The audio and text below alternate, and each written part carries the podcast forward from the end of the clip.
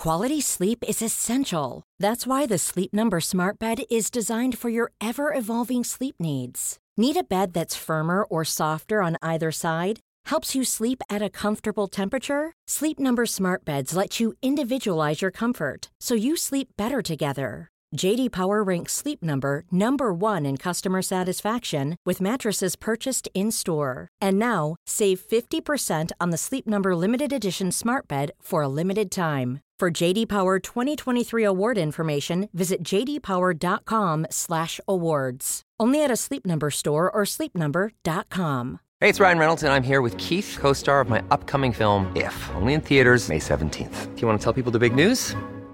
All right, I'll do. it. Sign up now and you'll get unlimited for $15 a month in 6 months of Paramount Plus Essential Plan on us. Mintmobile.com slash switch. Upfront payment of $45 equivalent to $15 per month. Unlimited over 40 gigabytes per month. Face lower speeds. Videos at 480p. Active Mint customers by 531.24 get six months of Paramount Plus Essential Plan. Auto renews after six months. Offer ends May 31st, 2024. Separate Paramount Plus registration required. Terms and conditions apply if rated PG.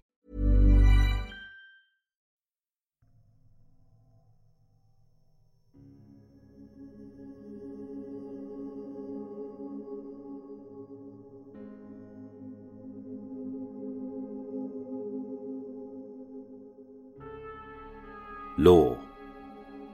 A system of rules implemented by a government to ensure that the people adhere to the will of the state. By shaping what is good or bad, defining what is right or wrong, and with any infractions judged by a randomly selected jury of their peers, in a trial which is unbiased, impartial, and fair. But the law is not infallible. It's only as accurate as the evidence it is presented, so mistakes are made. On the 9th of March 1950, in Pentonville Prison, 24 year old Timothy John Evans, a semi literate and easily led fantasist, was executed having confessed to the murder of his wife and child. A crime he did not commit. With a real culprit in court, posing as the prosecution's chief witness, even though he had already murdered five women, including his own wife, the jury unwittingly let a guilty man walk free.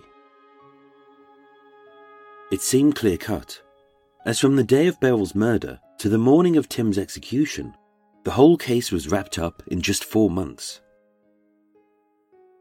Three years later, having realized that an innocent man had been executed, the case of Timothy John Evans would send shockwaves through the establishment, rewrite law, and bring an end to the death penalty. But by then, three more women would be murdered. Some of what follows is based on the killer's own memories and perspective, so what part of this story is true is up to you. My name is Michael. I am your tour guide. This is Murder Mile, and I present to you part 7 of the full, true, and untold story of the other side of 10 Rillington Place.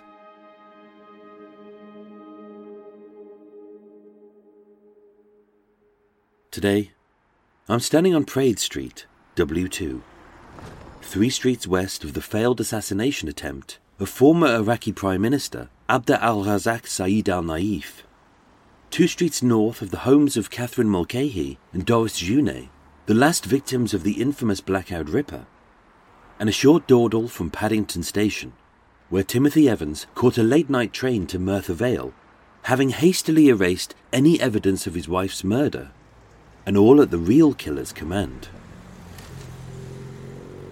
And like most train stations, Paddington is an area synonymous with pubs and prostitution, where pissed up losers pump their pint sized peckers against a disinterested sex worker's derriere. Sad gits in flashing macs pay to have their limp love length tugged at like a bored housewife fishing a soggy noodle out of a stinky sink and where hard up rent boys receive a mouthful of unwashed manhood from a happily married man who accidentally slipped whilst weeing against a wall. Sadly demolished. One such pub, frequented by prostitutes and punters alike, was the Great Western at 31 Praed Street. A three story, brown brick, corner facing classic British boozer, with a ceiling slathered with tobacco tar carpet sticky with spilt ale, and the air foul with the funk of 50 farts. In a stiflingly small bar comprising of six bar stools of varying wobble, four types of beer, warm, wet, thick, or strong, two flavours of crisps, salty or bland, one form of greeting, surly, and a urinal floor so deep in badly aimed man whittle that wellies were a must. And yet, it was here, sometime during the bleak winter of 1952 to 53, being unfettered and free, having murdered his wife, that Reg Christie would meet Kathleen Maloney, an unfortunate woman who life had forgotten, but whose name would be remembered forever.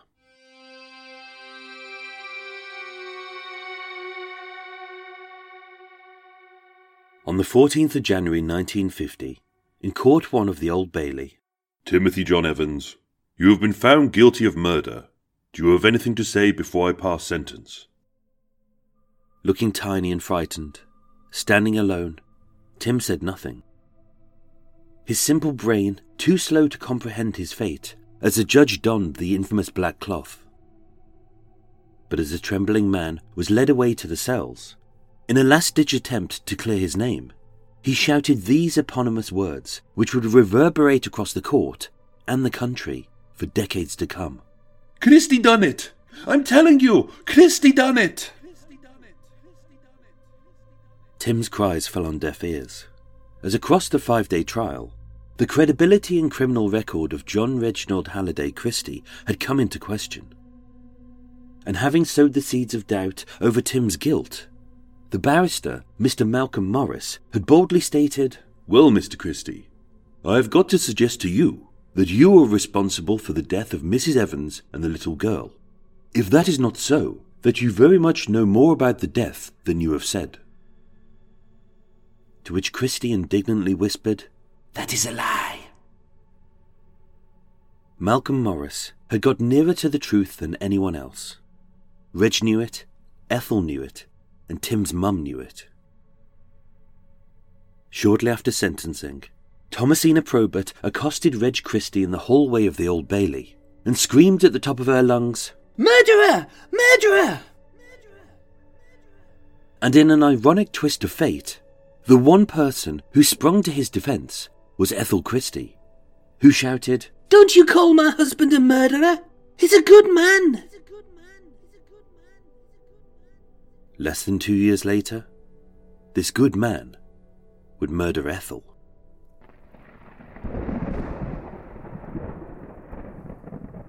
Christmas 1952 was a very lonely affair for the recently widowed Reg, with no tree, no tinsel, no family, and no presents. 10 Rillington Place was deathly quiet, and as a bitter icy wind whipped through the cracked bricks and rattled the loose floorboards, Reg sat alone, supping a hot tea, sniffing into a hanky, and sucking on a lozenge from a small tin box of Lewis and Burrows G's Linctus pastils, having caught a cold. As loneliness crept in, Reg busied himself with daily household chores, like burning rubbish in the back garden, selling off the furniture, pawning Ethel's possessions, washing the floorboards with a strong disinfectant, and sprinkling floral cleaning fluid in front of his bay window to eradicate a fetid pungent aroma, which he blamed on dog poo, damp, and dirty water. And as Ethel's bloated body slowly rotted underneath his feet, having lied to Lily that her sister's rheumatism was too bad to write her a card, so she would recuperate in London over Christmas.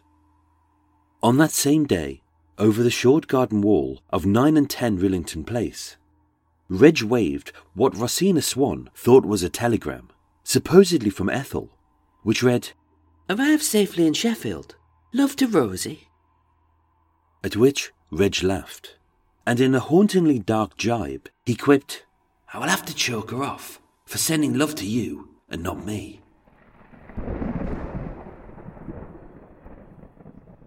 That Christmas Day, feeling sorry for the aging, ailing man who was too ill to work, too feeble to cook, and too poor to light a fire, in a gesture of kindness, Louisa and John Gregg and their aunt Rosina Swan invited this lonely man round to number 9 Rillington Place, where they drank, sang, and made merry.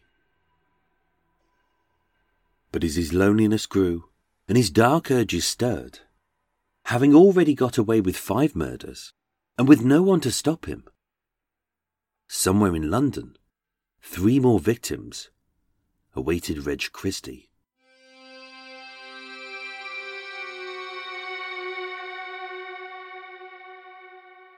Kathleen Madeline Maloney was born in the industrial port city of Plymouth on the 19th of August 1926. Originally from Ireland, her father Daniel scraped by collecting the city's scraps as a rag and bone man, foraging for metal to sell, cloth to sew into clothes, and bits of wood to burn. As mother Lily, older sister Lillian, stepsister Edith, and Kathleen, the youngest, survived in a hand to mouth existence. Raised in a squalid, tumble down dockworkers' cottage at number 112 King Street, with four struggling families squeezed into just two floors, with no electricity, gas, or running water, just rats, lice, and a leaky roof. Although she grew up in the supposed glitz and glamour of the roaring twenties, Kathleen resembled a ragged urchin from a damp Victorian slum, with bare feet, matted hair, dirty skin, and an empty belly. And being burdened by a plump round face, bad teeth, and a crooked eye, she was mercilessly bullied. In her hard, short, and troubled life, so vague are the details that many remain a mystery.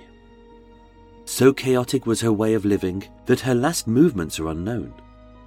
And so forgotten would she become that we don't even know on what day she died.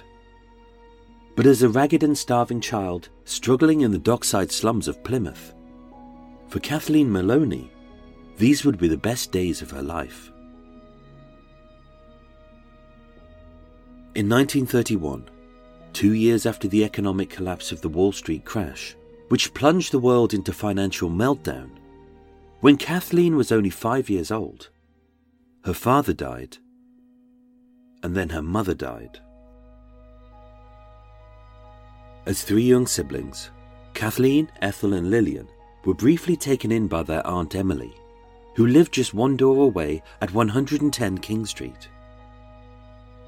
But as a starving mother herself, who struggled to keep the unruly girl on the straight and narrow, Two years later, having been separated from Edith, Lillian and Kathleen were sent to St Nazareth's on Plymouth's Durnford Street, a strict Catholic orphanage where being cruelly split up from her big sister, she lost contact with Lillian too. She was a lonely, scared eight year old, and this would be her life for the next decade. with no family, no friends, and no role models. Only bellowing priests with scornful eyes, furious nuns with unholy tempers, and older girls with bad habits. Feeling utterly worthless, Kathleen rebelled and was regularly beaten with a cane on the hands, the bottom, and the back for minor misdemeanors like smoking, swearing, theft, and fraternizing with boys but with the beatings being no deterrent to a tough little girl with no hope. Having started small, her criminal career had nowhere to go but up. Age 14, with war declared and St. Nazareth's evacuated for fear of being bombed, Kathleen and the other girls were billeted 10 miles away in Elfordleigh, a grand country club on 223 acres of land in the picturesque Devonshire countryside. Her stay should have given this ragged orphan a brief glimpse at a better life. But with the building having been requisitioned for the war effort, in the spring of 1944, Elfordleigh would become home not only to 80 lonely and hormonal girls from the local convent, but in preparation for the D Day landings, a regiment of the Royal Marines. To Kathleen, it seemed like an easy solution to a persistent problem, as all she had to do was kiss, cuddle, and flirt with the over amorous soldiers to be blessed with everything she ever wanted, like alcohol, chocolate, and attention. But soon, as the shillings were traded for sex, although it seemed like harmless fun, this first foray into the sex trade would lead Kathleen down the path to misery, poverty, and death. On the 19th of August 1944, her 18th birthday, having been arrested for fraternizing with a black American GI, Kathleen was sent to the much harsher Convent of the Good Shepherd in nearby Saltash. And although even they couldn't tame her wild ways, just a few months later, as the Plymouth Probation Service transferred her back by train to St. Nazareth's, Kathleen absconded. With no job, no skills, and no money, having hitchhiked the 200 miles to London, and with her only means of support by selling her body on the streets, Kathleen Maloney began a short, hard life as a prostitute. A dangerous profession, where in the Great Western Pub at 31 Praed Street, she would pick up all manner of drunk, druggy, pervert, sex pest, and murderer. Except as a deeply moral, honest, and teetotal man who had never frequented pubs and never fraternized with prostitutes, there is simply no way that Kathleen and Reg could ever have met. One evening, I went up to Ladbroke Grove to get some fish and chips. On my way back, a drunken woman demanded a pound from me to take her round the corner. I said, I'm not interested. I'm not like that. I haven't had any intercourse with any women for over two years. She demanded 30 shillings and said she would scream that I'd interfered with her if I didn't give it to her. I walked away, but she came right to my door, and when I opened it, she forced her way in. The last seven years of Kathleen Maloney's life are a mystery. As being a forgotten woman who had nothing, having no will, no known next of kin, and never being listed as missing. From her late teens to her early twenties, the last pieces of her life are picked from a series of shambolic statements by casual acquaintances, extracts from her criminal record, and a few fragments found in an orphanage. On the 19th of January 1945, at Bow Street's Magistrates Court, Kathleen was found guilty of wandering abroad. Her crime? Being homeless. She was bound over for two years and fined five pounds, which she couldn't afford. Eight weeks later, being in breach of her probation, having slept in a doorway, she was sentenced to three months in Holloway Prison, where for once she had a bed, hot meals, clean clothes, and medical care for her and her unborn baby. But having served her time, she was booted out, back onto the street. Fleeing to the port city of Southampton, where the baby's father, an unnamed Norwegian seaman, was based, Kathleen gave birth to a baby boy called Danny. And trying to be a good mum, she shared a small lodging at 33 Russell Street and started work as a cleaner. But as a hopeless alcoholic, with a coarse tongue, a fierce temper, and a history of violence, unable to function unless she was soused in red wine. As she drifted back into sex work, two year old Danny was taken into care, and over the next seven years, her baby boy would be joined by four more. Trapped in a vicious circle of drink and sex, as her criminal record expanded, her life collapsed. April 45. A public order offence for receiving stolen goods. February 46. One month in prison for lodging in an outhouse in a condition likely to cause infection, having slept in a public toilet. November 48. One month in prison for being drunk and disorderly. April 49. Three months in prison for assaulting a police officer. July 49 one month for indecency. February 50, two months for prostitution. September 50, two months for theft. February 52, one month for drunkenness and obscenity. And December 52, she spent a further 14 days in prison and was fined £2 for being drunk and disorderly.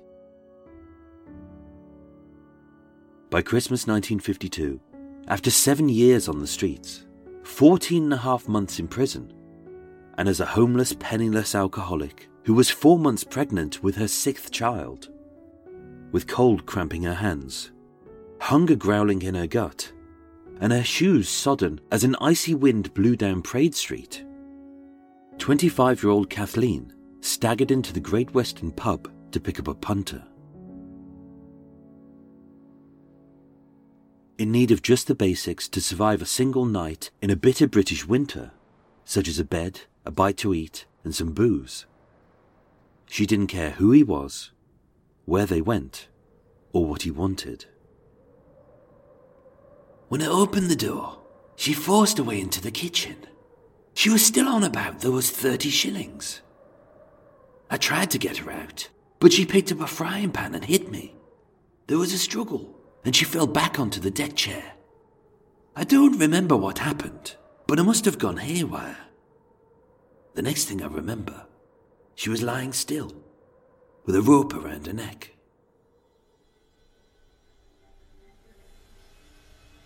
Kathleen lived from day to day, hand to mouth, and bed to bed, with no home, money, or hope, just the clothes on her back, the shoes on her feet, and the baby in her belly. Having sex with any man, just so she had a warm bed to sleep. As one of hundreds of prostitutes in the Paddington area, Kathleen, known as Kay or Maloney, picked up punters in the local pubs. The cider house on Harrow Road, where she washed in the sinks, the Westminster Arms on Praed Street, where she had once worked as a cleaner, the Mitre in Marble Arch, where the landlord paid one of her fines, and the King's Arms on the Edgware Road, where she met a 20 year old girl called Maureen Marianne Riggs, an orphan who'd absconded from a convent, served time in prison, worked as a part time waitress and prostitute, and was known locally as Edgware Road Jackie and so finding their kindred spirit, Jackie and Kathleen became practically inseparable. On an unspecified date, sometime in October 1952, two months before Reg was allegedly accosted by a drunken Irish woman while buying fish and chips in Ladbroke Grove. Jackie and Kathleen met a man in the Great Western pub at 31 Praed Street. As a regular customer, the sex worker said he was polite, friendly, paid well, and apart from the occasional bout of erectile dysfunction, he was no bother. As an odd little man, who was short, scrawny, balding, and bespectacled, wearing a badly crumpled suit, thick lensed spectacles, and false teeth which slipped when he smiled, he didn't look sinister, he looked silly. And as an ex special constable, Commended twice a war hero, awarded the British War and Victory Medal, and a grieving widower whose beloved wife of 32 years to be precise had recently died, even though at that point Ethel wasn't dead. The locals knew him as John and Chris. But I prefer it if he called me Reg. As a good natured drunk who danced badly and sang loudly, Kathleen would talk to anyone, especially if they brought her a drink. So, having splashed out on a scotch for Jackie, a red wine for Kathleen, and half a pint for himself, Reg made them an offer. All the while, his eyes wide, as he continuously licked his lips. Three weeks before Christmas, and one week before Ethel's death, in an unspecified top floor flat off Marylebone Lane, which had been rigged up like a photography studio, Kathleen and Jackie posed for Reg. Sometimes they were clothed, semi clad or nude. Sometimes they were seated and spread, bent over and open. Sometimes they were alone, together, or posed with Reg. His scrawny white body perched behind Jackie, his penis erect, as he pretended to penetrate her from behind. Having dressed, Jackie and Kathleen asked for the 50 shillings each, roughly £75 today. He had agreed to pay them. But Reg was broke. As the two girls became enraged, spinning a merry tale, he handed them 20 shillings apiece and promised a cut of the profits once the photos had been sold. But the photos were never seen, the girls were never paid, and four weeks later, Kathleen would be dead. Exactly when she was murdered, we may never know. Christie stated he last saw her in October 1952. Jackie on New Year's Eve 1953, with various sources stating that she was last alive anywhere between the 19th of January, mid to late February, and even as late as early March 1953. But having never been reported as missing, the last reliable sighting of Kathleen Maloney alive is this. On another unspecified date, which was either a week, 10 days, or at least two weeks after Christmas 1952. A 35 year old sex worker, separated mother of two, and part time cleaner of the Red Lion pub, called Catherine Struthers, who went by the alias of Kitty Foley, met Kathleen Maloney in the Westminster Arms public house at number 11 Praed Street, just a few doors down from the Great Western. At 5:30 p.m., Reg Christie, a semi regular customer at the pub, with an easily identifiable look, manner, and voice, sat by the fire, laughed with the ladies, and brought them both a bottle of Stingo, a very strong Yorkshire beer. To Kitty, it was clear that Kathleen liked Reg, trusted him, and pitied the recent widower, who offered her a few shillings, a bed for the night, and some of his dead wife's clothes. And although Reg sniffed, being burdened by a winter cold, Kitty had no reason to be suspicious. He seemed like just a sweet old man who listened politely, talked quietly, and kindly offered them both a menthol sweet from a small box of Lewis and Burrows G. Linctus pastels, which he kept in his pocket. At roughly 9 or 10 pm, with Kathleen having knocked back eight pints of Stingo, being unsteady on her feet, cheerfully singing, and feeling a tad peckish, Kathleen and Reg left the Westminster Arms and hopped on the number 27 bus to Notting Hill. That was the last confirmed sighting of Kathleen Maloney.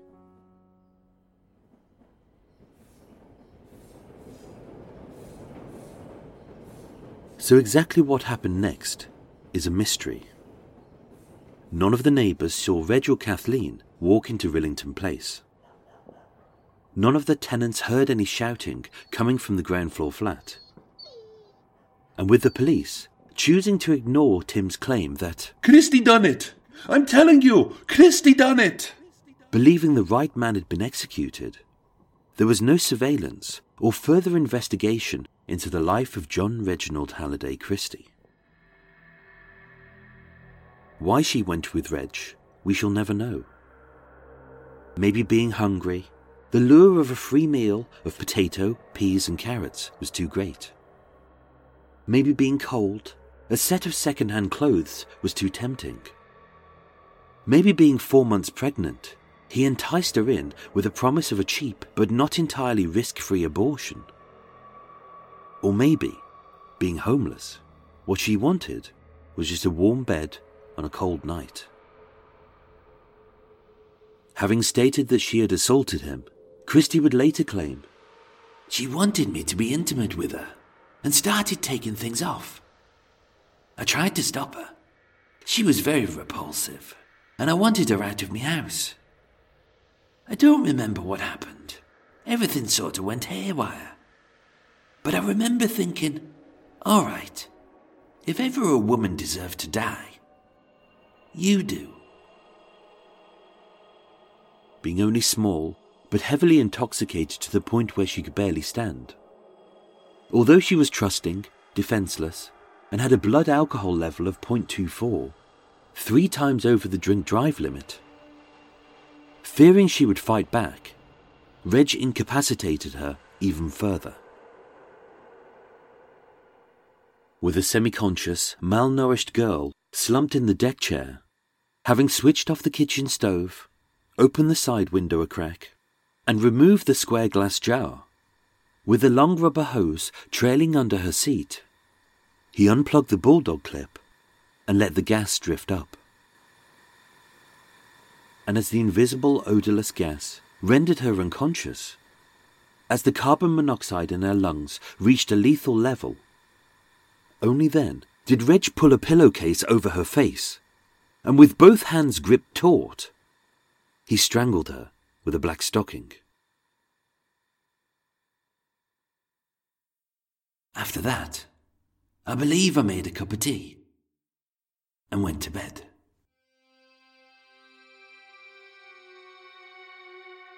In his many statements, Christie would deny that any sex took place between himself and the drunken woman that he found so repulsive. And although sperm was found in her vagina, it's impossible to confirm if the intercourse occurred when she was alive or dead. I got up in the morning. I went into the kitchen. I washed, shaved, and she was still in the deck chair. A pillowcase on her head and a stocking round her neck. I believe I then made some tea. Having wrapped her body in a flannelette blanket, tied her ankles with a sock, and stripped her body bare of everything except for a white cotton cardigan. As he had done with Ethel, he stuffed a white cotton vest between her legs, like a makeshift nappy. But no one knows why. And then, I pulled away a small cupboard and gained access to the kitchen alcove. I knew it was there because a pipe burst in the frosty weather. I must have put her in there. I don't remember doing it. And there she remained, raped and strangled, curled up in the fetal position, in a dirty, unused alcove in Reg Christie's kitchen. With no missing persons report and no investigation into her disappearance, 24 year old Kathleen Madeline Maloney, the cruelly orphaned girl, was as forgotten in life as she was in death.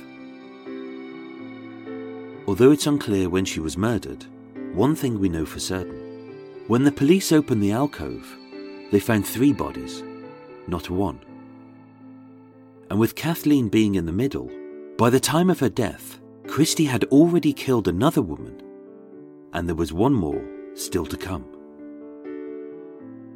Once again, John Reginald Halliday Christie had got away with murder. And with two bodies in the back garden, two in a grave, one under the floor, two in the alcove, and one executed for his crimes, he believed he had fooled everyone. But something from his past would come back to haunt him.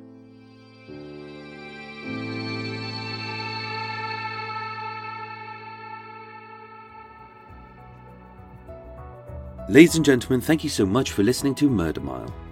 If you enjoyed parts 1 to 7 of this 10 part series, part 8 of The Other Side of 10 Rillington Place continues next Thursday, with an omnibus edition once it's finished. And for any murky milers, stay tuned for chatty farty burpy mouth squits after the break. But before that, here's my recommended podcasts of the week, which are One Eye Open and American Slackers. Hello, I'm Steffi, the host of One Eye Open, my very own true crime podcast. I write, research, and produce each episode from my fancy little room here in England. Join me as I delve deeply into mysterious murders and painful punishments. The terrible tales are real, and although dark, I'm sure they'll appeal.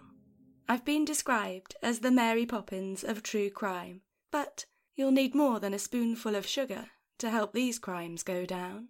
I'd recommend a gin and tonic, a large one. If you like your true crime served with ice, lemon, and a touch of class, then come and find me, Steffi, on my podcast One Eye Open. I'll be waiting for you.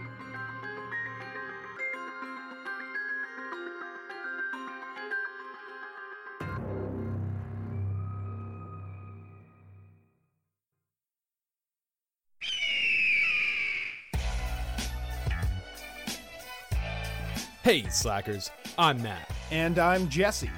We host American Slacker, the show that keeps you updated on all of the weirdest news around the globe, along with what's going on in the world of Xbox, music and movie suggestions, and fun interactive games. Every other week, we bring on interesting guests from all walks of life, from filmmakers to musicians, funeral directors to small business owners, and even Jeff Goldblum. What? No, we never got Goldblum, man. Oh, a man can dream, can't he? American Slacker Podcast. New episodes every Wednesday. Available on Spotify, iTunes, and all of your smart devices, or anywhere else, you know, you might happen to cop a podcast. They're downloading MP3s, not buying an eighth. I'm shutting this shit down. That's it. There you go. Some lovely thank yous this week. Firstly, to Danielle Toogood, who's become a much loved Patreon supporter. So thank you, Danielle. I hope you enjoyed listening to this episode, knowing it's not officially released for another couple of days. Ooh.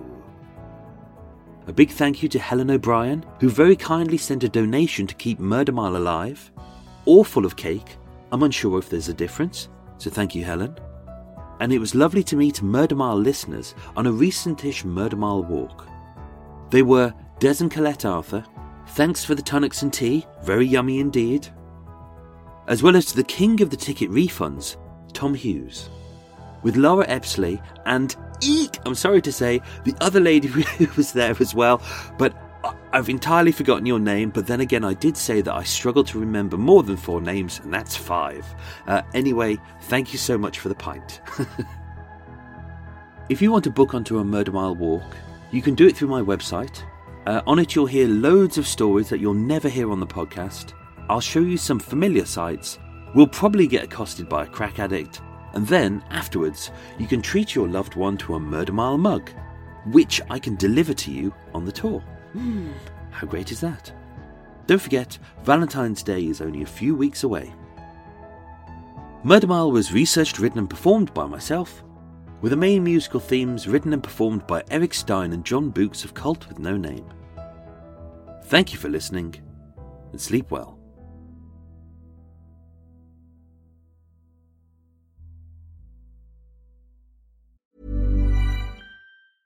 Cool fact a crocodile can't stick out its tongue. Also, you can get health insurance for a month or just under a year in some states. United Healthcare short term insurance plans, underwritten by Golden Rule Insurance Company, offer flexible, budget friendly coverage for you. Learn more at uhone.com. Hey, it's Ryan Reynolds, and I'm here with Keith, co star of my upcoming film, If, only in theaters, May 17th. Do you want to tell people the big news?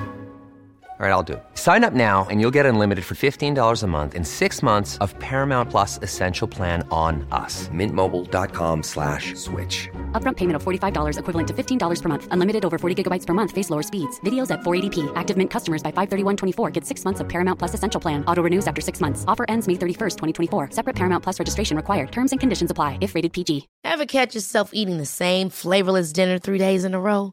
Dreaming of something better? Well, HelloFresh is your guilt-free dream come true, baby. It's me, Gigi Palmer. Let's wake up those taste buds with hot, juicy pecan-crusted chicken or garlic butter shrimp scampi. Mm. Hello Fresh. Stop dreaming of all the delicious possibilities and dig in at HelloFresh.com. Let's get this dinner party started.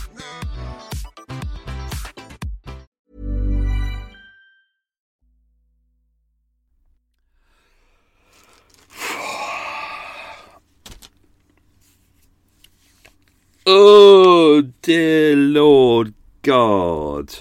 Right. Welcome to Extra Mile, everyone. Oh, God, that was a tough one. Why was it a tough one? Because I've got a really stinky hangover today. Uh, I was out last night. It's it's the 23rd of December at the moment. Uh, uh, a, a Murder Mile listener and good friend, Mr. Jo- Joseph Barron. Uh, it was his birthday last night, so I headed to South London uh, to Barbie and Joe's to do some uh, do some celebrating, and we did some celebrating, and uh, it took me an hour and fifteen minutes to get there, and it took me three hours to come back via two McDonald's. I'm going off to make a coffee, uh, and now my head really hurts. I've got a really bad hangover, so I'm going to make a tea, which is what I'm doing now and I'm going to do something I've never done on Murder Mile before. I'm going to go into my bedroom. which means I'm further going to be further away than I am now because I need to go and get some painkillers. Hang on, I'll be back. I'm going to my bedroom. You still hear me though. It's just I'm all the way down here. I, I put them in a bag because I'm leaving. I'm leaving in about an hour's time because it's Christmas. And I'm going to go and see my brother and his family. And then I'm going to go and stay with my dad my stepmom for Christmas. Oh. Which is why I was rush, rushing to get this done today. Rushing to try. Oh, painkillers. Some good old ibuprofen. I was rushing to get this done today. I wanted to get this episode written because I, I can only write here where I'm sat. I can't write anywhere else because it just doesn't feel right. So I can't write in other people's houses. Even though people say, oh, come to our house and would you know you can plug in. It's very nice, but I can't do that. I can't. I need to be in my own environment. So uh, I was trying to get this episode written and recorded so then I can edit over Christmas. Because we're running out of time now. We're running out of time. Anyway, this is Extra Mile. Uh, I haven't said the thing, ever. I? I haven't said the thing. Uh, so this is Extra Mile. Hang on. How, how long was that record? Okay, right. I'm trying to make sure I don't do too much. Right, okay. Uh, this is Extra Mile. If you've never been on Extra Mile before, been on Extra Mile? You can't be on Extra Mile. What am I talking about? Oh, I'm so hungover. Um, uh, Extra mile, so it's the uh, extra bit at the end of the show. It's not compulsory. You can leave if you want to, not a problem at all. This is where we discuss extra things in the case that I couldn't get into the ex- episode, uh, but also just lots of waffle, really. Lots of waffle, me waffling about stuff. I'm gonna um, put my tea bag in. To Des and Colette, I'm gonna. Tr- I'm having one of your Melroses. Oh, posh tea. Edinburgh's finest quality tea. Mm. All the, the Tunnocks bars have gone. Uh, they, I ate them very quick indeed. They've gone. Yeah. So I'm going to have the uh, Edinburgh tea today. Uh, if anyone is listening to this and you you've got a Murder Mile mug, or if anyone anyone was treated to a Murder Mile mug over Christmas, uh, I hope you're having your Murder Mile a cup of tea now in a Murder Mile mug. I'll raise a toast to you very shortly. There we go. And today's cake of the day. Oh, these beauties! Found these the other day. So obviously, if you know Cadbury's Roses, the the Christmassy treat that we have over in Britain, which is the chocolates, wrapped chocolates with the different assorted centres in the in the middle. Like you have the the hazelnut one, and you have the orange cream, which I like. Most people don't like the coffee one, the toffee one, uh, the strawberry ones. You know all those. They, they, Cadbury's Roses, or Cadbury's, who do the nice cakey bars anyway, the chocolate coated cake bars, have done a Cadbury's Roses cake bar and this one is the the hazelnut one. And I've had on the back there's a sign that says may contain nuts. It's a hazelnut cake. I hope it's bloody going to contain nuts. What do you mean may? Surely it should say will contain nuts. Definitely contains nuts. What the f- anyway. I'm going to have that with my tea very shortly. So, uh, uh, so I hope you're all well. Hope you enjoyed that episode. Uh, I am uh, chugging along west of London now. I'm out of the city. I'm in the kind of the outer bits. Uh, I've moved into mm, essentially a burglar spot, but it's all right. It's a bit, it's quite quiet here, so I'm I'm, I'm going to hunker down. I'm going to hunker down for a bit. If anyone does break in, there's nothing they can steal in this boat. There really isn't. They'll probably break in and go, oh, and they'll probably leave me stuff because I don't ha- I don't own anything. Well, everything I do have, I'll be carrying with me anyway. It's probably better to mug me, really. Uh, no, actually, don't don't mug me. Uh, so yeah, I, I was going to move today, but I can't be bothered. It's wet, it's rainy. I've got a really bad hangover, uh, and I'm going to be leaving shortly. So uh, heading away for Christmas. Yay! So this is the 23rd of December, Christmas Eve tomorrow. Um, I'll be writing part eight over Christmas and editing part seven. All good, all good. Um, I had my Christmas uh, Murder Mile Christmas do the other day. I say Christmas do. It was just me, me all by myself on my Todd, uh, as always, because it's only me that runs uh, Murder Mile. So what I did, I did my thing. So do you know I said that I eh, each week I kind of empty the change out of my pockets and put it in a little pot and then uh, once a year I take it to like uh, the Coinstar machine at a supermarket where they count it out for you. The machine goes really fast, which is great. Uh, you, you pay like ten percent for it to do it, but do you know what? Everyone says, "Why didn't you? Why didn't you count it yourself? And you could have saved yourself nine pounds." And it's like, Yeah, but it takes like an hour of going through horrible change that people have touched and haven't washed their hands, especially after they've had a poo and things like that. It's all covered in crap, and then you've got to bag it up, and then you've got to take it to the bank, and then you've got to wait in line between, behind someone who's an idiot, and then oh, what's the point? Pop it in a Coinstar machine. It takes thirty seconds. You pay you pay nine quid, but so what? Anyway, normally I get about ooh, tea's gonna go. Tea's gonna go. So normally uh, I get about 30 or 40 quid out of a year's worth of change. Uh, but it overflowed a bit this year, so it's very nice. So I put I, I, put it into a big. It ended up enough to go into a big Pringles pot, uh, and then uh, a little a bag as well. I put it in there. It was 85 pounds, 85 English pounds. Lovely. So that was very good. So um, so I changed it up. I paid my uh, my nine pounds fee, which is very good. Uh, oh, there we go, a bit of milk in there, lovely jubbly. Um, and then I treated myself. So I treated myself to uh, a steak, bit of blue cheese. What else was there? Some Moroccan couscous and some triple fried chips. Oh, and some beers as well. But three of them were stolen by someone. I know, bastards. Uh, but that was very nice and because I'm because I'm even though I had seventy five pounds in my hand, I really did want to spoil myself, but I'm not very good at spoiling myself. So I actually bought a lot of frugal stuff. But that's good. That means I only spent like fifteen quid, which means I've got about sixty quid left. Yay! So, oh, so that was good. Uh, yeah, but um, when they changed it over for me, they gave me a fifty pound note. And if anyone knows British currency, it's like you know, all of our money is very different. It's like you know, in America, I think all yours are green, aren't they? And everything looks identical, and you really have to look at the difference between like a five and a, a ten or whatever. But in Britain, I think it's like same with other countries. The notes are all very different, so you know they're different sizes and the different.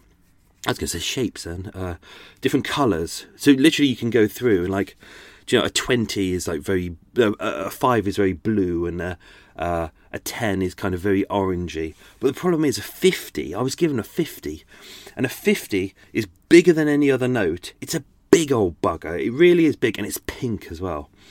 And the problem is, when you pull it out of your wallet, A, it barely fits into a wallet, it kind of peeps out. But when you do pull it out, like you, you spend a 20 anyway, and everyone's fine with that. You pull out a 50, and everyone thinks you're a drug dealer everyone thinks you, you you're up to something suspicious, and it's like you know you just feel really cheap uh, holding a fifty, and the you know you take it to spend it in a shop, and most people go, mm, "We can't change a 50 or like um, you go to spend it, and then they, they have to do that security check where they have to check whether it's real, and then they get the, the little magic marker out and check whether that works on it as well. And then, even worse, normally the cashier has to go, I have to get my supervisor, and the supervisor has to come over and they get it, and then they hold it up to the light, and so everyone can see you and it takes like bloody 10 minutes. Oh and and you can't use it in a machine. Like at tesco's the, automatic machines do you know where you, you you add up you don't have to deal with a real person. You just go boop boop boop. They don't accept 50s so you can't use them there. So i'm stuck with a 50 which is no bad thing. It's nice to have a 50 pound note but it looks suspicious Whew, that was one breath, I think. Anyway, it's been a good week for me. We are going to do some. Oh, let me have my painkiller. Oh, there it is. Painkiller cup of tea. Mmm, mmm, mmm. Good tea. Thanks, Des and Colette. Good tea. Uh, so yeah, no, it's been good. I will do uh, Murder Mile information stuff just lots to say already. Uh, good week for me, just to say. I was going up to see my gran because obviously I do a, like a monthly trip to go and check that my gran's okay. I don't get a lot of time because it's like six. It's like seven hours to get up there, seven hours to get back. So basically, I get an hour with a bit, roughly an hour. Really, that's all it is. Uh, and I have to check that the house is okay. That you know, because she she doesn't live there anymore, but I'm still looking after the house. And so it's a, it's a long trip, but it's a three hour delay on the train. And what makes it a good week is uh, I put in a complaint and I've got a hundred percent refund. Yay! Thank you, Virgin. So I got 100% refund on my uh, train ticket. And same week, I got the uh, £74 worth of loose change, which was very good. And because I use, have to use a little generator in order to power my laptop, and the podcasting equipment in order to record all this.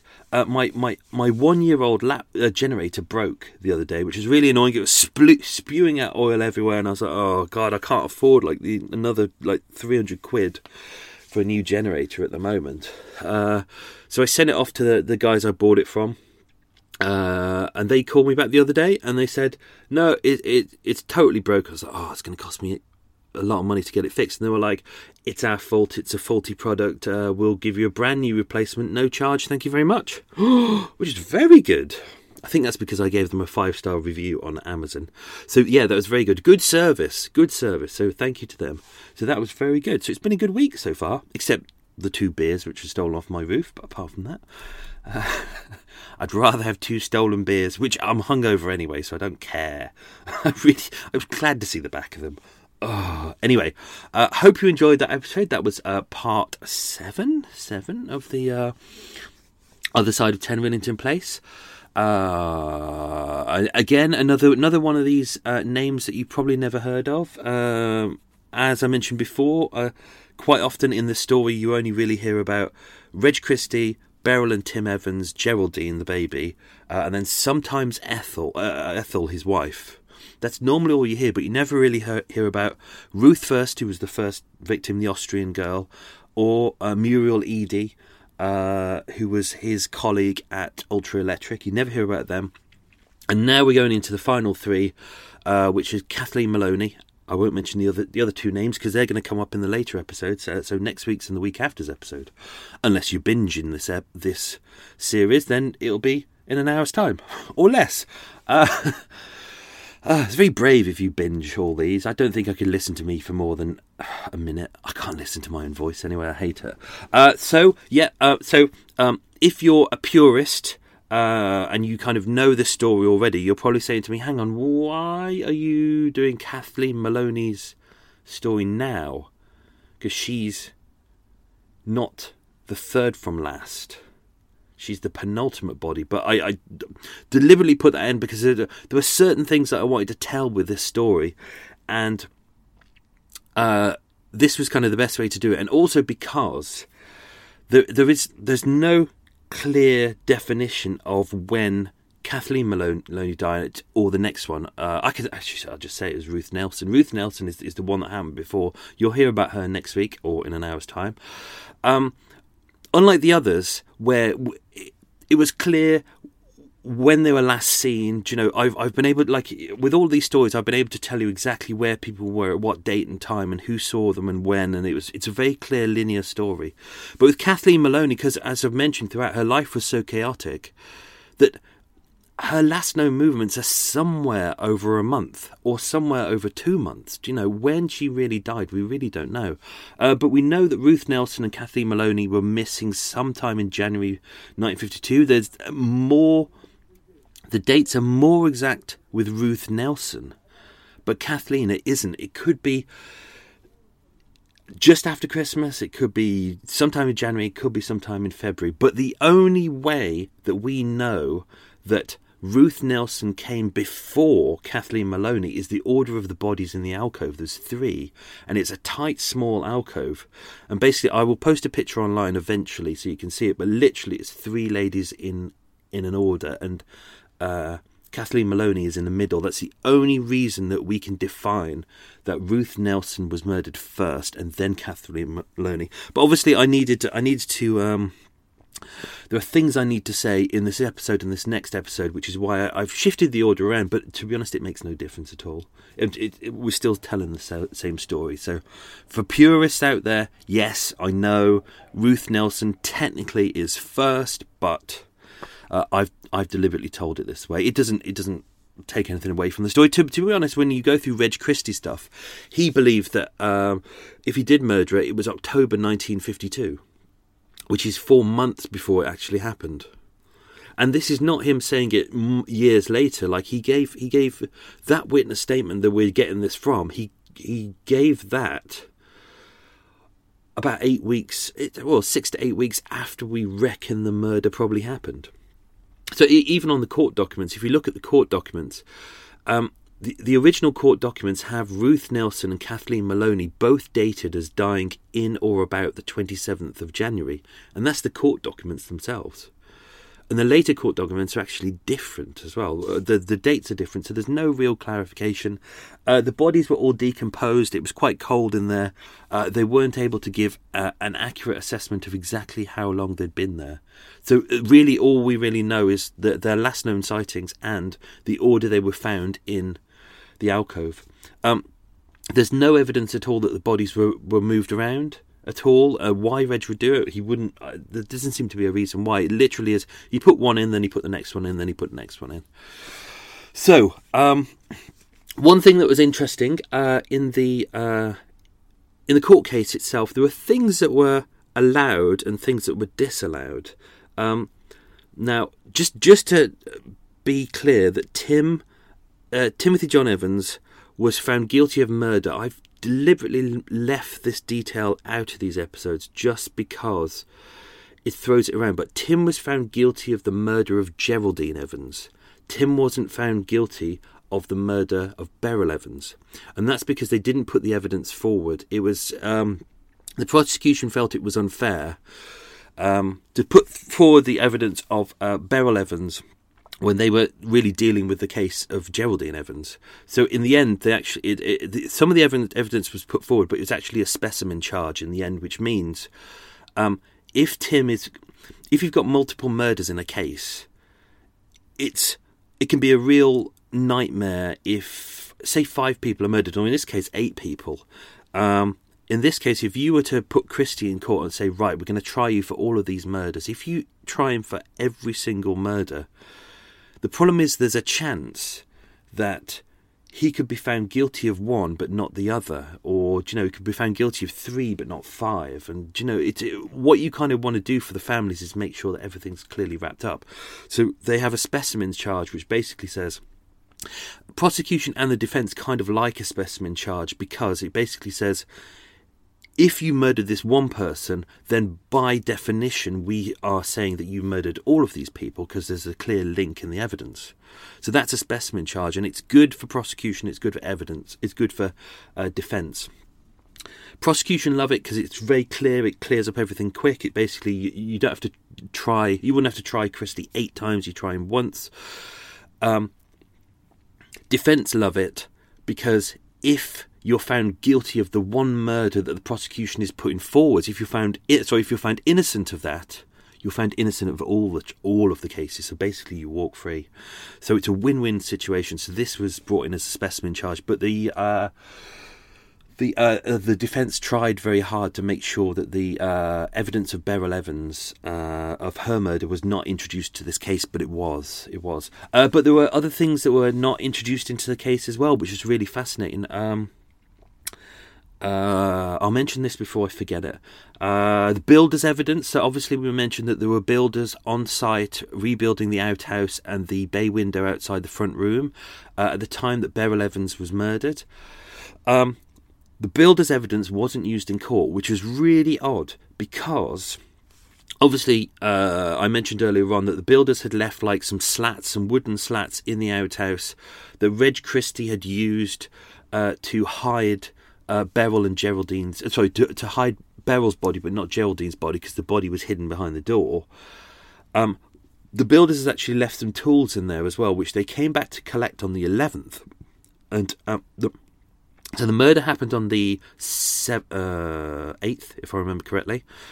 Then by this point, the bodies should have been in there, should have been in the the uh, in the in the wash house, but they came back to collect their tools on the 11th and they said there was no bodies in there. They didn't see anything, and they they picked up what they needed to pick up. So, uh, so that proved that Tim, when Tim said, you know, the bodies were put in there by set date, they weren't in there. They clearly weren't. So wherever they were put, whether they were le- left in Mr. Kitchener's room, we don't know, but uh, they definitely weren't in the washhouse. But that evidence wasn't used at Tim's trial. It would have been useful as well.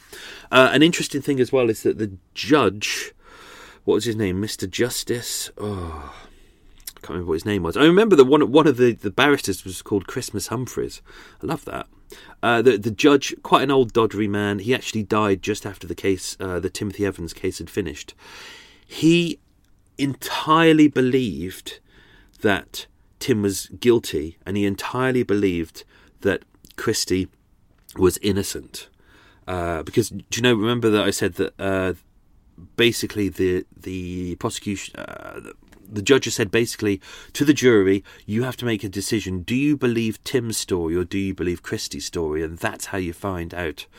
Um, that's how you're going to come to your conclusion. But basically, the judge truly believed that uh, Tim was entirely guilty and you can you can hear it in his in his readings. So uh, everything, oops, everything he's saying, he can clearly hear that. So uh, he wasn't the most impartial judge.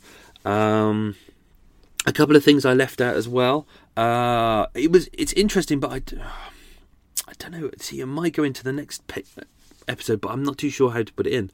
Is the fact that uh, the Christies were racists?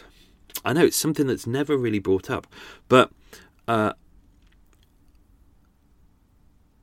the, the, the period in uh, Ladbroke Grove uh, had kind of changed. So obviously, it was Victorian tenement blocks, and uh, when they were living there in the 30s and 40s, it was kind of very kind. It was quite kind of a very white neighbourhood. But obviously, as the 50s started to come around, we had the Windrush generation, which is uh, uh, obviously post-war. A lot of a lot of people dead. Uh, we needed a lot of labour, so the government went to everyone uh, in Jamaica and they said, um, or Jamaica, the West Indies, and they said, "Look, we need labour. You are British citizens. If you come over to Britain, uh, we'll treat you very nicely and we'll give you nice jobs and houses and la da da." Which was all bullshit. All the Jamaican people were treated really badly. They were given slum houses, and courtesy of the current British government, many have been deported back to Jamaica, even though they were told that they didn't need passports because they were British citizens and they were welcome to stay here. Thank you, uh, current British government. You absolute shitbags. I know the real oh, current. Oh, I'm not going to get into it at the moment. Uh, but so the um, 1930s, 1940s were very much is very much a white neighbourhood. 1950s, it had become a very much a Jamaican neighbourhood, which is why in Notting Hill at the moment, uh, you know, for the last couple of decades, this is kind of the home of the Notting Hill Carnival. Carnival. So uh, Ladbroke Grove is kind of the real hub of it. It's where all the it all happens. It's a very Jamaican neighbourhood. Uh, so after the Evanses had left and Mr. Kitchener had passed away, uh, it was uh, the the tenants at Ten Rillington Place were, were almost entirely Jamaican or, or, Jamaican men with white women as well. There was uh, that kind of unsettled the Christies a little bit more, and uh, Chris, uh, both Beryl, uh, Beryl, Ethel, and Reg Christie were kind of racist. So there was an alleged assault on Ethel Christie by her neighbour, and this happened uh, 16th of April 1952. Police responded to 10 Rillington Place. Ethel Christie said that Sylvia Edwards, who was in the first floor flat, assaulted her by slamming the street door in her face. Ethel said, This woman wants this front door open and I want it shut. Sylvia's baby was uh, apparently outside in front of the bay windows, uh, which was where there was a vent bricks underneath. Do you know uh, at the bottom of a uh, most walls you'll see a ventil- ventilation bricks, which is uh, it allows co- uh, air to come in and out, so it doesn't, so it can kind of dry. It doesn't go all damp. Uh, and it said uh, that Sylvia threatened her with a piece of bar used to keep the door open. Um, Sylvia states she did not threaten or assault her. Mrs. Christie had no marks of assault. Reg Christie also stated that on the 23rd of June 1951, alleged that the landlord, Charles Brown, who was a Jamaican guy as well, who'd, who'd bought the whole tenement block, uh, had threatened to assault him, but there's no evidence of, of assault. Obviously, um, there's a lot of mention of that going on. She, Reg and Ethel really, really, really don't like the the fact that it's the house is full of Jamaicans at the moment, and pretty much they blame them for everything. In fact, in fact, Reg blames the Jamaicans. He says their noise and their cur- their curries and things like that. Uh, he said that's the reason for the bad smell in the house. Actually, it wasn't. It was because it was because there was a couple of dead bodies in there. Um, so uh, obviously Reg used to. I, I, mentioned that Reg Reg would have his routine. Apparently, every day he would uh, be sprinkling strong disinfectant everywhere. So in the in the communal hallway, in his front room, uh, in front of the bay window. Uh, obviously, where I said the, the, there were ventilation bricks on, on the on the floor, and that that was uh, coming up just from uh, underneath the floorboard. So that's where Ethel was. So the smell of Ethel decomposing was coming up through the ventilation bricks and out into Rillington Place. But it's on in front of that bay window that Sylvia, the Jamaican lady on the first floor, would put her baby in a pram to give it some fresh air. But obviously, it wasn't fresh air. It was uh, Ethel's decomposing body. Um, what's this one? What's this one? Oh yeah, so uh, Lena Louise Brown, uh, housewife who was married to Beresford Brown. He will pop up again later on. Um, uh, she last saw uh, Ethel Christie on the 12th of December 1952. Uh, IRC. What's IRC? I've written IRC. Oh, JRC, John Ridge, John Christie. Uh, Lena said that uh, Christie would sweep the hallway daily and was putting disinfectant on the floor. And she saw him pl- putting bleach down the drains, like neat bleach straight into the drains, into the backyard, outside of the kitchen window. Uh, he said someone had put dirty water down there, which is all bollocks, obviously. Uh, and then Franklin James Stewart uh, said exactly the same. He was there November 51, so th- this has been going on for ages imagine living in a house for years and knowing that there's bodies rotting everywhere. Ugh, horrible. Um, one thing I've desperately tried to put into this story, but I never got a chance to, is the fact that the London smogs happened at this time. So, um, literally a week before Ethel Christie died, uh, was the infamous London smog. So whenever you see footage of old footage of London, everyone always shows the the smog footage where people can't you can't see in front of your face.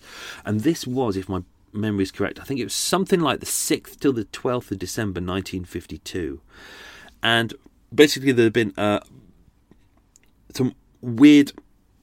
Oh, I got burpees. Sorry about that. Oh, that was a big burp. Desperate to come out. Uh, there've been uh, obviously a lot of people using um, uh, log fires around that point. It was a very cold winter, lots of log fires, uh, all unregulated. You can basically burn whatever you like. There was a weird kind of pressure system that were, that was coming in, which basically meant uh, no, nothing was being shifted away. Everything kind of hung in the air, and then all of a sudden it just went. All of the crap basically came down onto London, and for the next six days, no one could see where they were going. It was what they called the pea souper because it really did look like pea soup. The air was thick, and you could you could barely see in front of your nose. Uh, and in that week, that week alone, uh, almost four thousand people died because of like respiratory pro- problems and you know, not being able to see where they're going, uh, and another another six thousand died over the following months because of uh, issues with their lungs, and in total, 100,000 people were made ill, and the air hung with that kind of thickness for um, for weeks and weeks. Uh, I've been desperately trying to desperately trying to put that into this episode, but I couldn't work it out. It's I was going to put it at the start, but it just didn't it didn't sit there properly. But it's a nice it's a nice detail knowing that Reg is out there doing his killings at the same time that there's an even bigger killer out there, which is the London smog. Uh, who knows? Who knows? I might put that in a later episode, but I doubt it. I think I've gone past the point now. Um, another thing that so later on we will get to the point where Reg is finally uh, collared and everything is wrapped up, but years later, um, when they were trying to work out what Reg had done and piece everything together and the, the Timothy Evans case and all that, uh, the the Brabin report. Um, pointed out that Reg Christie's explanation of his gassing technique was not satisfactory. Do you know? Because they they said that um, he he said that with these ladies, uh, he untied the uh, square glass jar which had the friar's balsam in it, which was the inhalant that they were using, which obviously he used on uh, Muriel Eady and Beryl Evans.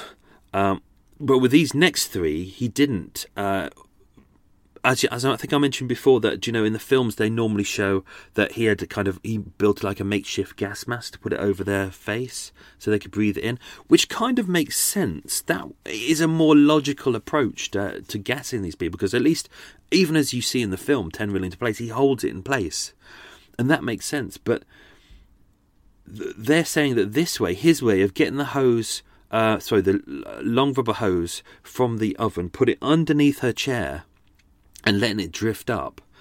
Although it, it would work with uh, Kathleen Maloney, because obviously she was intoxicated, she was, you know, semi-conscious by that point anyway, and it was in a invisible and uh, um, odorless gas. So she wouldn't know. You, you, know, you wouldn't. She would just be drifting off to sleep. She'd think, "Oh, I'm really tired." She wouldn't know that she was uh, inhaling carbon monoxide. Um, what they said, is they don't think that this is the way it happened at all because they said, you know, if it's a hose coming out uh, full of gas, even if he's got like the window open, a crack, that's still still quite dangerous because he's yes she's inhaling, but don't forget it's a small kitchen and he's in the same room. So surely he's overpowering himself as well. Unless he's he's got something over his face or his head's out the window, it just doesn't make sense. It doesn't make sense at all. When when I first read this, when they said uh, he'd put a pillowcase over her face, I thought he'd put a pillowcase over her face and shoved the pipe underneath it and then tied uh, either the rope or the stocking around her neck because that would make sense because then she's inhaling it direct. I don't know. It's it's very weird, isn't it? And even in here as well, that like um, they say, it's hard to tell how Kathleen Maloney was strangled because he said he strangled her with a stocking. In his cupboard, uh, in his cupboard, oh no, in his pocket, he had his strangling rope, the length of rope from the deck chair. But in the cupboard as well was a knotted tie. So even with that, it's hard to tell what he used to strangle her with. But uh, yeah, it's it's very it's a confusing case. But uh, I hope you're enjoying it. Whew, that was hard work. Good. I think that's all of my notes. I don't think that's all I've got this week, which is good. Which means I can wrap this up. Uh, I'm going to I'm all packed up. I'm going to pack up my laptop. Uh, I'm gonna go. Oh, I'm gonna go and have a read. I'm gonna have a caffeine coffee because I bloody need it this morning. Uh, I'm gonna have my tea. Gonna finish my tea. Gonna finish my cake bar. Oh, look at that cake bar. I might have another painkiller. Uh, I'm gonna have some sweet and sour chicken and rice, which is ready to go. I'll pop that in the oven very shortly. I'll pack up the boat and then I'm I'm heading off for Christmas. Christmas, and hopefully have a couple of days off, which would be nice. Uh, do a little bit of editing of um, part seven, and then start writing part eight. Oh dear lord! And then uh, what I'm thinking, uh, I might do at the end. Uh, I'm going to do an extra mile episode, but I'm thinking about doing a quiz. So that'll be fun. So uh, I think it'll be the last prizes that I'll probably give away, or the last mug prize at least, uh, because I can't give away too many. Um, so what I'll do is I'll do a, a nice quiz and then uh, loads of questions in it, and then uh, there'll be like five winners or whatever, and uh, yeah, we'll see how that goes. So that that'll be one of the extra mile episodes. So that was uh, Murder Mile. Hope you enjoyed that, uh, and I will see you soon. Uh, have a good. Oh, I'm going to say have a good Christmas, but obviously you've already had your Christmas. I haven't had my Christmas yet. I've, uh, I've just. I, uh, my Christmas is about to start. Yay! Anyway, wish you all a good time. Uh, Happy New Year. Merry Christmas. Bye.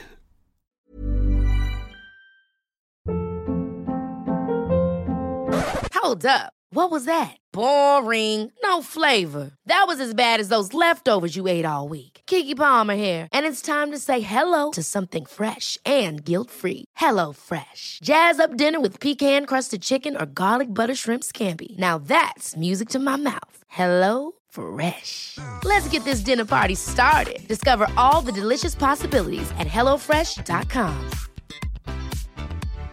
If you're looking for plump lips that last, you need to know about Juvederm lip fillers. With Juvederm Volbella XC and Juvederm Ultra XC, your lip look, whether it's subtle or bold, can last up to one full year with optimal treatment and no additional maintenance. Find a licensed specialist and see if it's right for you at juvederm.com today. That's J U V E D E R M.com. Add fullness to lips in adults over 21 with Juvederm Volbella XC or Juvederm Ultra XC. Do not use if you have severe allergies or a history of severe allergic reactions, or if you're allergic to lidocaine or the proteins used in Juvederm. Tell your doctor if you have a history of scarring or taking medicines that decrease the body's immune response or that can prolong bleeding. Common side effects include injection site redness, swelling, pain, tenderness, firmness, lumps, bumps, bruising, discoloration, or itching. As with all fillers, there's a rare risk of unintentional injection into a blood vessel, which can cause vision abnormalities, blindness, stroke, temporary scabs, or scarring. For full important safety information, visit juvederm.com.